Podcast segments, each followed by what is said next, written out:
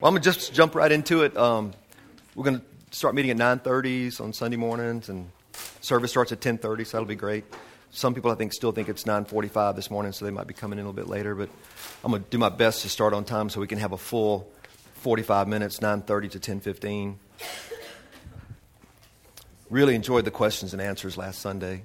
We covered a lot of scriptures and that last Sunday. Just hit a lot of things, so I think it'll help a lot of people. This morning, I want to share some thoughts on how, basically, how to preach the gospel of grace. How to preach the gospel of grace. How to teach the gospel of grace. Um, and I want to address primarily a, a fallacy, I think, or wrong thinking that's prevalent in the church today, and that is that you have to put people under law first before you can preach grace.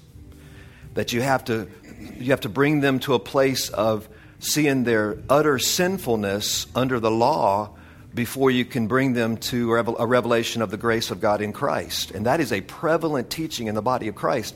And it's a practice that is going on in the body of Christ where re- tr- reaching the unbelievers and reaching out to the lost, there's a thinking that we have to put them under law first.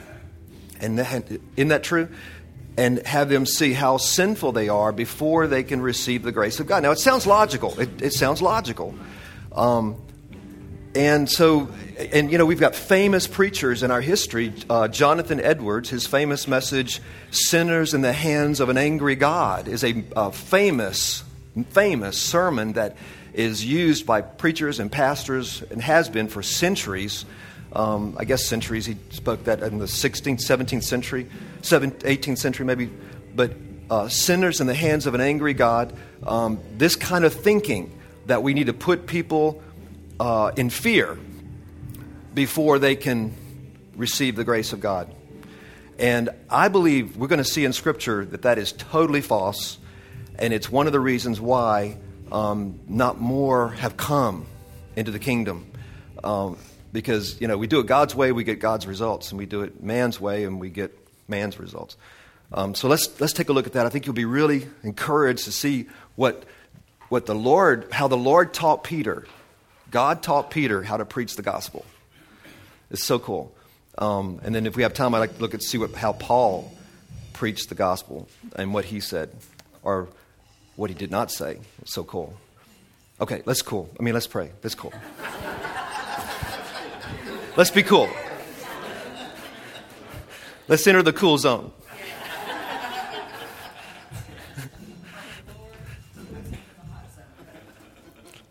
Lord, we thank you so much that you're helping us see heavenly things. It's, you're so approachable, so open, such an open heaven we have. No fear, for perfect love, unconditional love has cast out all fear. Lord, thank you for the union we have in you. Thank you for that reality that we have really passed from death and into life, and that we are no longer in the flesh, but in the spirit. We are no longer of Adam, but of Christ. No longer from below, but from above. Lord, thank you for this awesome work that you've already accomplished. You did it and you sat down you purged us from all our sins and sat down on the right hand of God, right hand of the majesty on high. For all the fullness of the Godhead dwells bodily in you, Lord. And now we are complete and full in you. And you are the head over all rule and all authority And no one can pass sentence on us and judge us because you are the head and you are over all rule and all authority. Who shall bring any charge to God's people? For Christ died, took away our sin. For Christ reconciled us.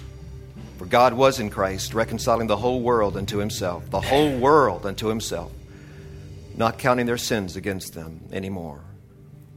Thank you, Lord, that you're the final word. No weapon formed against you shall prosper, and every tongue that raises itself in condemnation you shall condemn. For your righteousness is of me, saith the Lord, and this is your inheritance. Amen. Amen. Awesome. Cool. Let's take a look at this. Let's go to the book of Acts, please. The book of Acts. And what I want to look at specifically is how God spoke to Peter about how to see the world, how to see the, the unbelieving world. And what Peter did and said is really cool. So let's just jump right into it. Um, Acts chapter 10. Let's go to Acts chapter 10. Hey, Carol. Good morning. Hey, Robert. Acts chapter 10. We're talking about we're talking about how to preach the gospel of grace. We're talking about how it is a it is wrong thinking to think that we have to put people under law before we can preach grace. Jesus did not send us out to preach first the old covenant, then the new covenant. He didn't, pre- he didn't send us out to preach the bad news and then the good news. He sent us out to preach the good news. He sent us out to preach the new covenant. It's awesome. Okay, here we go. Chapter 10 of the book of Acts. Now, there was a man at Caesarea named Cornelius, a centurion of what was called the Italian cohort a devout man and one who feared God with all his household and gave many alms to the Jewish people and prayed to God continually. Now, this man Cornelius is a Gentile. He's in the Roman army, he's a centurion, he's a Gentile. And you see the phrase uh, feared God or God-fearers, you'll see it in the book of Acts. That's a reference to the Gentiles who, are, who, have, who believe in the God of Israel. They're not Jewish, they're not Jews, but they believe that this is the, they, they do have the true God. The Jews do have the true God. So a Gentile who believed in the God of Abraham, Isaac, and Jacob was called a God-fearer, or one who fears God. And that simply means one who respects and honors and reveres the God of Israel's words as being truth. So here's a Gentile, and he is one who has given alms to the, to the Jewish people um, he, in other words, he loves the Jewish people. He, he recognizes this is God's people and he blesses them with, uh, he's known as one who blesses the, the Jewish people. He prays continually. Now, he's an unbeliever in terms of he's not born of the Spirit. This is very cool to see this. He's, he's not born of the Spirit yet, but he's a man who wants God. And he recognizes the God of Israel as the true God, and he recognizes God's people, and he wants to bless God's people. This is, a, this is cool what, what happens here. Okay. Verse 3 about the ninth hour of the day, when you see a reference to the ninth hour, that's their time begins at 6 a.m. So the ninth hour is 3 in the afternoon. At the ninth hour is 3 in the afternoon. So at 3 in the afternoon, because the Jewish thinking is sunrise and sunset, the day begins at sunset. Their, their day begins at sunset, and then the, uh, at 6 p.m. roughly, and then the next morning begins at 6 a.m. So this, the day begins at 6 a.m., and so the ninth hour of the day would be 3 o'clock in the afternoon. Um, so, about the ninth hour of the day, he clearly saw in a vision an angel of God who had just come in and said to him, Cornelius. And fixing his gaze on him and being much alarmed, he said, What is it, Lord? And he said to him, it's, it's, cool that he said, What is it, Lord? Because, see, angels are messengers of God. They speak the, the words of God. It's so cool. So he was aware of the presence of the Lord, even though was, there was an angel standing in front of him speaking.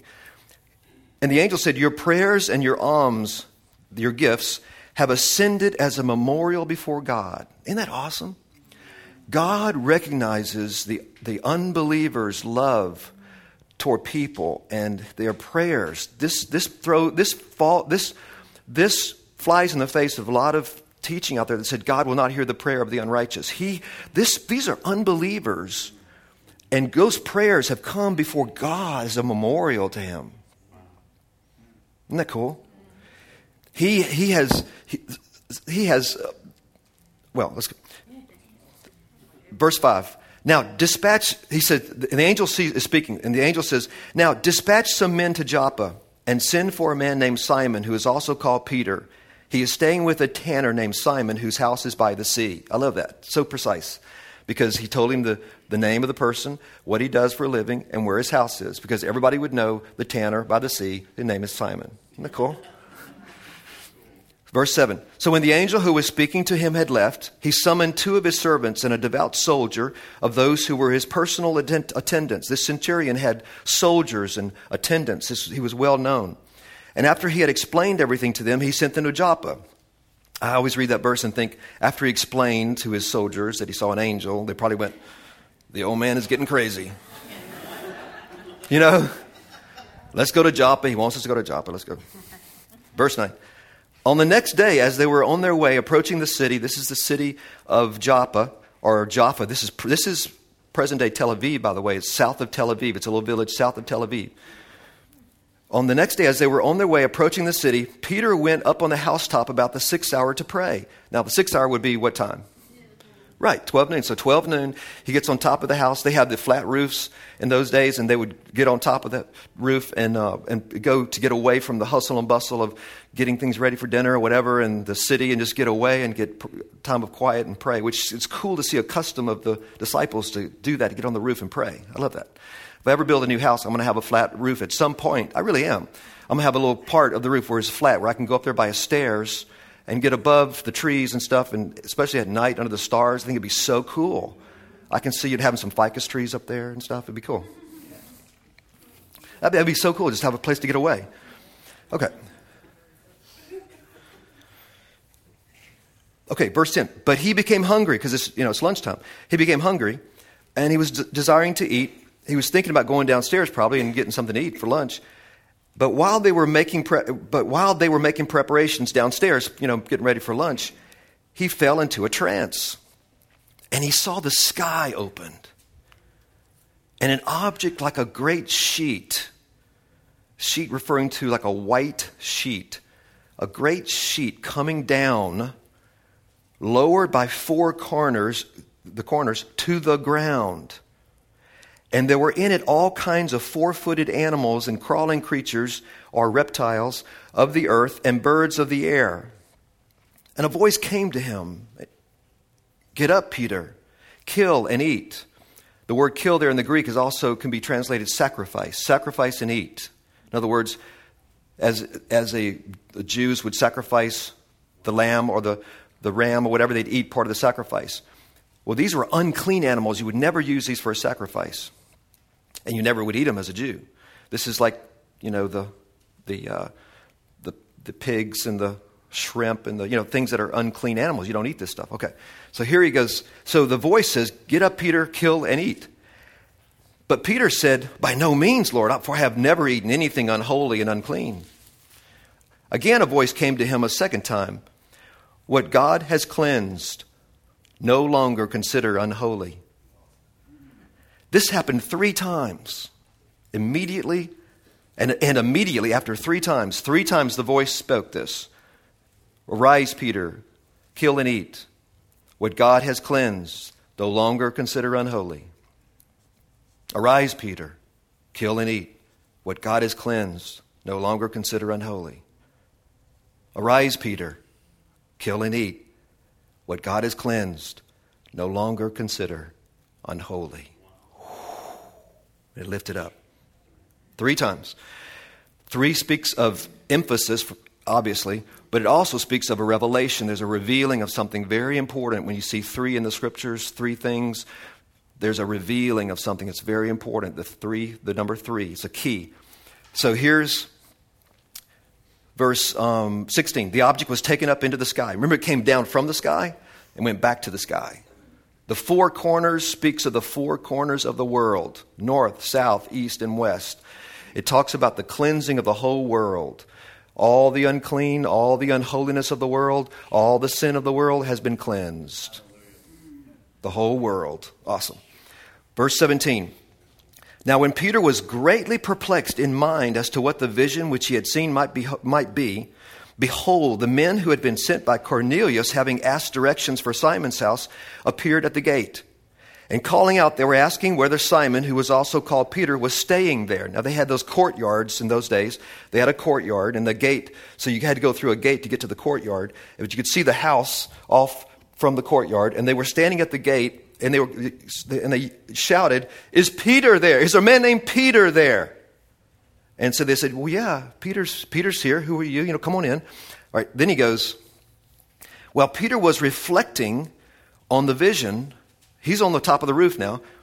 The Spirit said to him, Behold, three men are looking for you.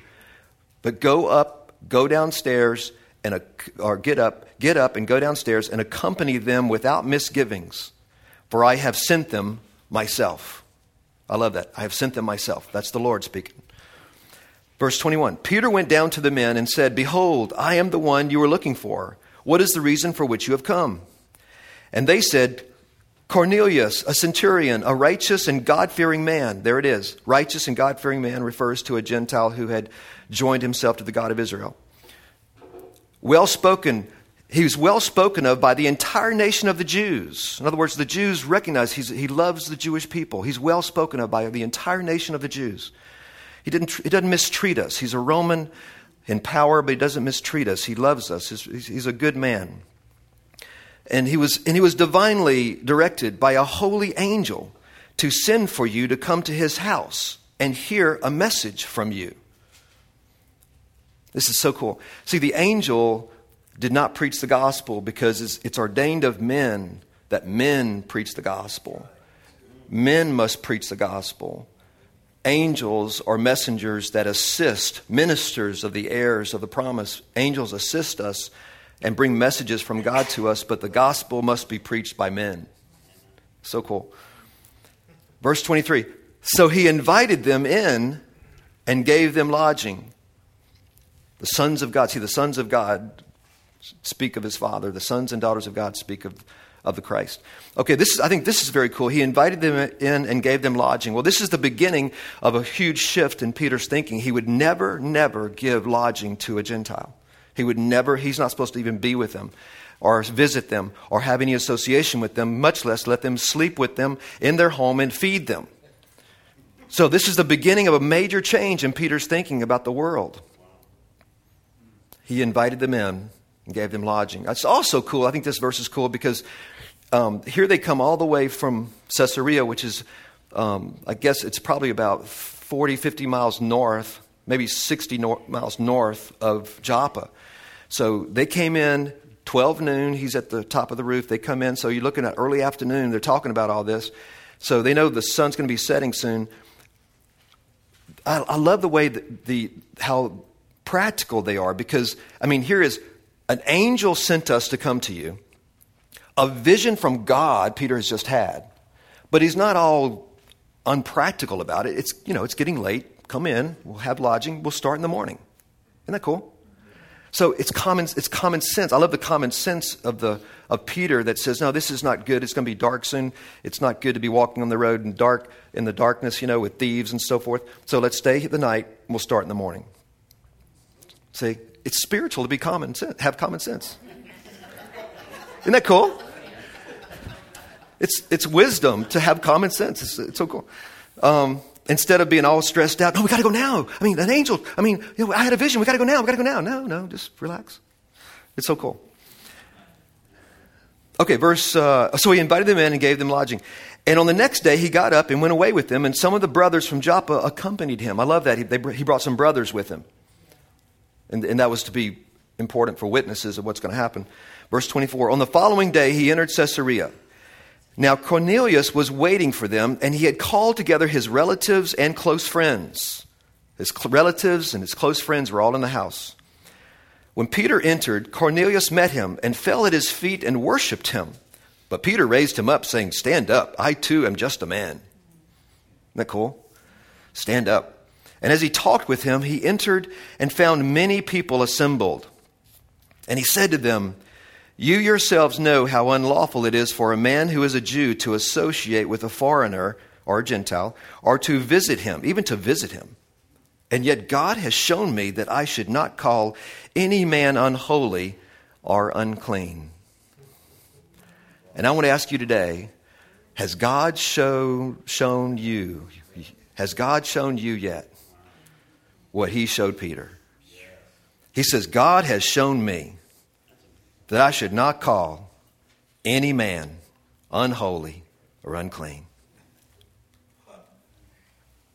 Is that awesome? If anybody has a problem with you not wanting to call anybody unholy or unclean, you can say, God has shown me. God has shown me that I am not to call any man unholy or unclean. Isn't that beautiful?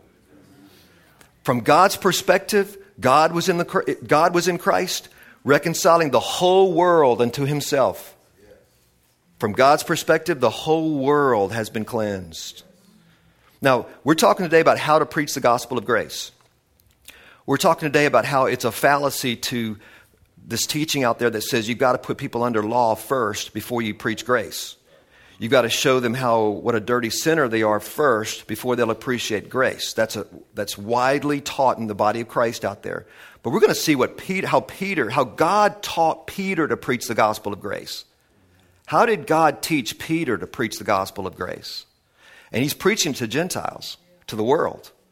And so the first thing he does, first thing he does to prepare Peter to preach the gospel of grace to the world is he tells Peter, I want you to have a new perspective on the world. I want you to see the people you're speaking to differently. One of the reasons we don't see, um, I believe there's two, three reasons why I believe we're not seeing as many people being born of the Spirit and coming into the kingdom is because the person preaching is not preaching in faith for the people. They're not seeing them already cleansed as they speak. They're not seeing the work already accomplished as they speak.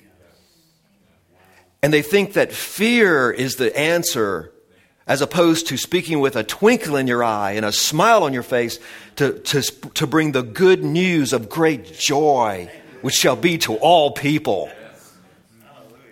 It's very important. It's very important how we see the people we speak to, how we see the world, how we see the people in the grocery store, how we see the people at the bank, how we see people in the, at, football games and all. Do we look at them and, and, and uh, do we despise them? Do we despise the one with the tattoos all over him? And do we despise, do we look down our nose at people that outwardly just don't, you, clearly they're not believers. You know, look how they're dressed, what, look what they're saying, how they're acting. Do we despise them in our heart? Do we, you know, in our minds, do we despise them? I tell you, uh, the one thing that the reason the crowds came to Jesus, they were, they were attracted to him because he, coming from him, was a look was a, was a smile, was a, a, was a presence of complete acceptance. It's what, it's what astounded the people. I mean, the, the, uh, it's what made the, the prostitute. I love that scene. I think I've said this before in Jesus of Nazareth, where Mary Magdalene, you know, she just finished, you know, with a, with a guy as a prostitute and he's paying her money and he leaves and he says something about Maybe you could hear, maybe you could help, be helped by this man Jesus. I hear he's on teaching at the, the hill up here the, out outside the city. And she said, Oh, go out of get out of here, you know. And so then he, she's thinking about, I think I'll go. And so she wraps her, covers her face because she's considered a prostitute and people look down on her. And so she's, she goes to hear him speak and she sees the crowds coming and he's standing on the, the hill. This is where he feeds the 5,000. And and there's not enough food, and the disciples, you know, the whole thing about the food and not enough bread, and and so he says, "Bring bring the loaves and fishes to me." That's also such a cool scene there because you know what? If the scripture says the way they did that.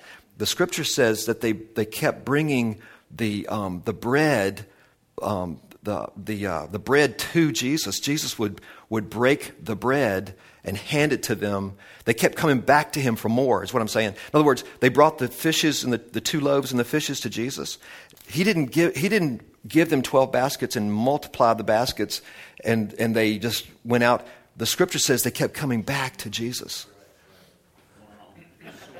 The source. They came back to the source. They would come, they would come to him and he would have the, he would have the, the, the bread and the fish already with his hands putting them in the baskets, they would take the basket and Where'd he get that? You know?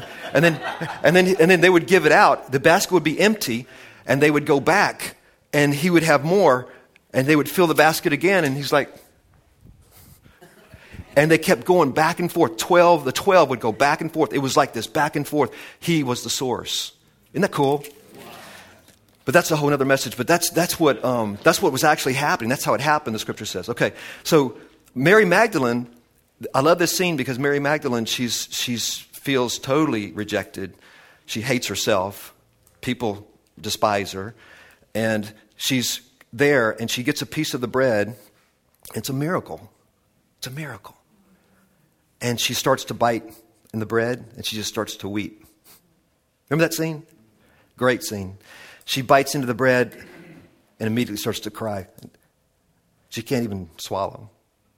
Isn't that awesome? The crowds were drawn to him. The, the religious people said, No man ever spoke like this. What was he talking about? No man ever spoke like this. Such acceptance, such a such hope. When he spoke, he, he didn't point people back to themselves like the prophets did to get right with God. Um, he didn't talk about the judgment coming and repent because judgment is coming. He didn't talk like the prophets talked. He said, Come to me.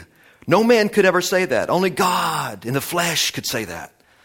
The Son of God said, Come to me. Don't be afraid. Come to me. Come to me. Come to me. Come to me. Believe only. Come to me. And that's why they said no man ever spoke like that, because no man could ever say those things. And no man had that sense of, of great acceptance. So, what I'm saying is that that's a big part of the Spirit of God in us as we bring the message of Jesus to the world. Ken and I were talking the other day. This is what really sparked me on bringing this message today because Ken and I were talking the other day, and he said, You know, we just need to introduce people to Jesus.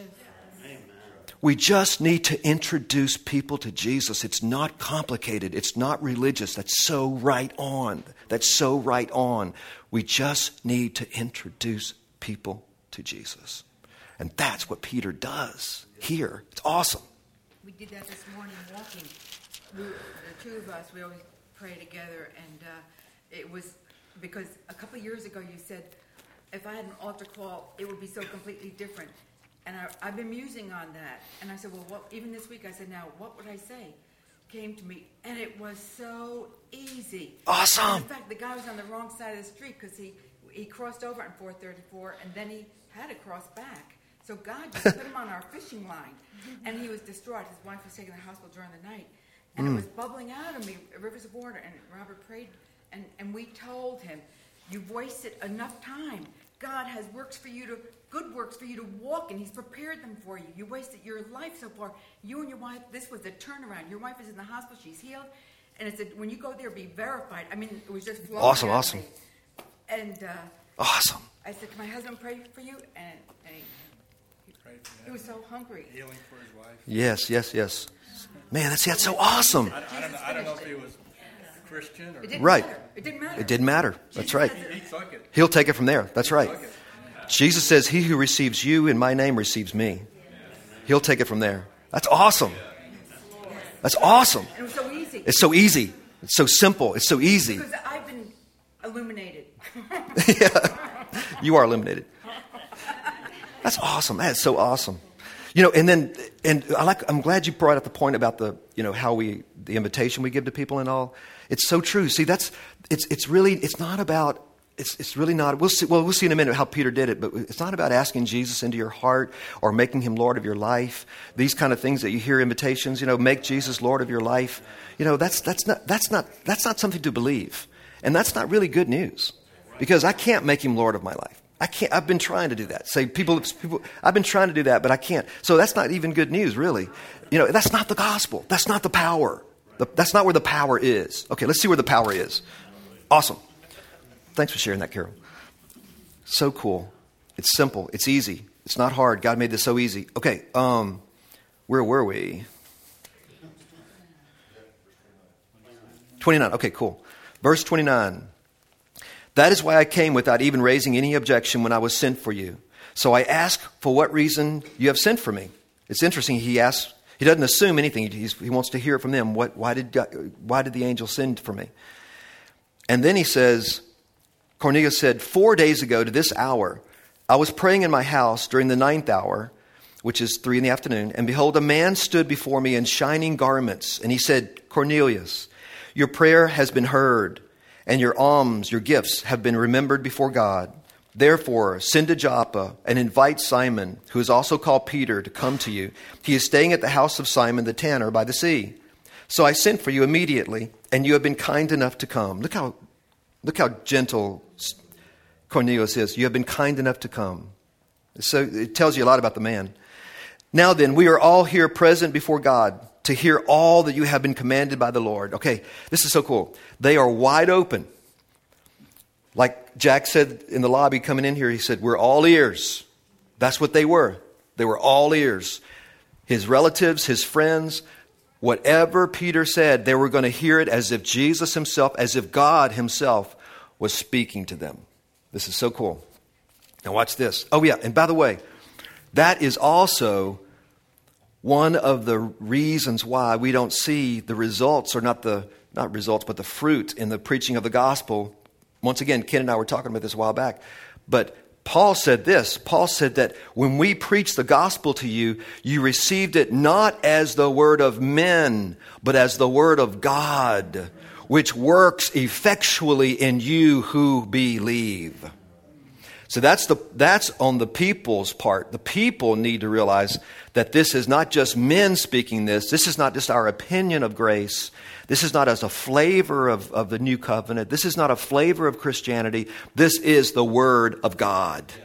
The finished work of Christ is the Word of God. This grace is not, not our gospel, it is the gospel. It's not you know, people sometimes say to me, well, your, your gospel is, I'm going, no, it's the gospel. It's what Paul preached. It's, it's, you know what I'm saying? So it's really important. And these people heard it as if the word of God was speaking to them. And, and it works effectually in those who believe, receiving it as from God. Isn't that cool? And that doesn't mean you listen to everything a man says as if that's from God without checking it out either. Because, you know, I'm big on search the scriptures to see if these things be so. But once you search the scriptures to see if these things be so, and they're so, receive it as the word of God. Just like that word we just read. What God has cleansed, no longer call unholy. That's the word of God. That's, that's directly from heaven to Peter and now to us. As Clark, I love the way Clark says, don't fight against the word of God. Don't fight against, don't resist the truth as it comes. You know, let it, let it reorder our the- theology. Let it reorder our thinking. Let it reorder the world's way of looking at things and religion's way of looking at things. Let it, let receive the word of God, which is able to, to renew our minds and see as God sees. Isn't that cool? It'll change the way we see people, the way we see ourselves, the way we speak. It'll release the power of life as we speak. It'll release a power in our words. They'll be attracted to us. They'll, be, they'll feel accepted in our presence. All those things that they felt around Jesus and around the apostles now that they got a clue about how to do this. Cool. Okay. Verse 34. So, opening his mouth, Peter said, Okay, as we read this, let's see if Peter puts them under law first. These are Gentiles. Let's see if Peter puts them under law first or in fear first before he puts them or before he proclaims the grace of God and, and the good news. Let's see what he says here. Or does he just simply, in, as Ken says, introduce them to Jesus? Verse 34. Opening his mouth, Peter said, I most certainly understand now that God is not one to show partiality. But in every nation, the man who fears him and does what is right is welcome to him. And what he's saying here is that God recognizes people that are reaching for him. See, it's not, it's not this cold, sterile theology that says all your righteousness is filthy rags. God doesn't recognize anything you do. You know, it's cold and sterile. No, God sees people reaching for him. Even the prayers of the unbeliever come to him. Isn't that cool? Their prayers and their alms are, will never get them in heaven. That's why he sent for Peter. They could hear words, they could hear a revelation that they might believe. But God recognizes the, the scripture says that that um, we, we, um, the world reaches for him, though he be not far from any of us, groping for him. He sees that. He sees it. He sees the pain. He sees men groping for him. It's not this cold, sterile theology that says, no, if you're not righteous in Christ, God doesn't see you, doesn't recognize you. No, no, no, no. No, he feels the, he looked over the lost sheep of the house of Israel. He saw them and said they were like sheep without a shepherd. He was hurt by them. He saw they were, they were, they were in darkness. They had no knowledge of his father. He saw over the masses and said they're like sheep without a shepherd. He feels it. He senses it. See? And God senses it when, when, uh, when people reach for him. Okay, then, then he goes, verse 36. And here he goes. Peter begins. The word which he sent to the sons of Israel, or the, the Greek can be translated the message, the message, preaching peace through Jesus Christ. He is Lord of all. He starts with peace, peace, peace, peace, peace, peace, peace. Oh, I love it. For unto you is born this day a Savior, which is Christ the Lord. I bring you glad tidings of great joy, the angel said at his birth. Preaching peace. He is Lord of all. You yourselves know the thing which took place throughout all Judea, starting from Galilee after the baptism which, which John proclaimed. You know of Jesus of Nazareth, how God anointed him with the Holy Spirit and with power. See, all of this was well known in the area. They knew about this, this one who claimed to be the Messiah and how he went about doing good and healing all who were oppressed by the devil, for God was with him. We are witnesses of all the things he did, both in the land of the Jews and in Jerusalem, and they also put him to death by hanging him on a cross. God raised him up on the third day and granted that he become visible, not to all the people, but to witnesses who were chosen before him by God, that is, to us who ate and drank with him after he arose from the dead. And he ordered us to preach to the people and solemnly to testify that this is the one who has been appointed by God as judge of the living and the dead. Of him, all the prophets bear witness that through his name, everyone who believes in him receives forgiveness of sins. Awesome. Verse 44 While Peter was still speaking these words, the Spirit is recording this for us to show us the point of power. This is the point of power.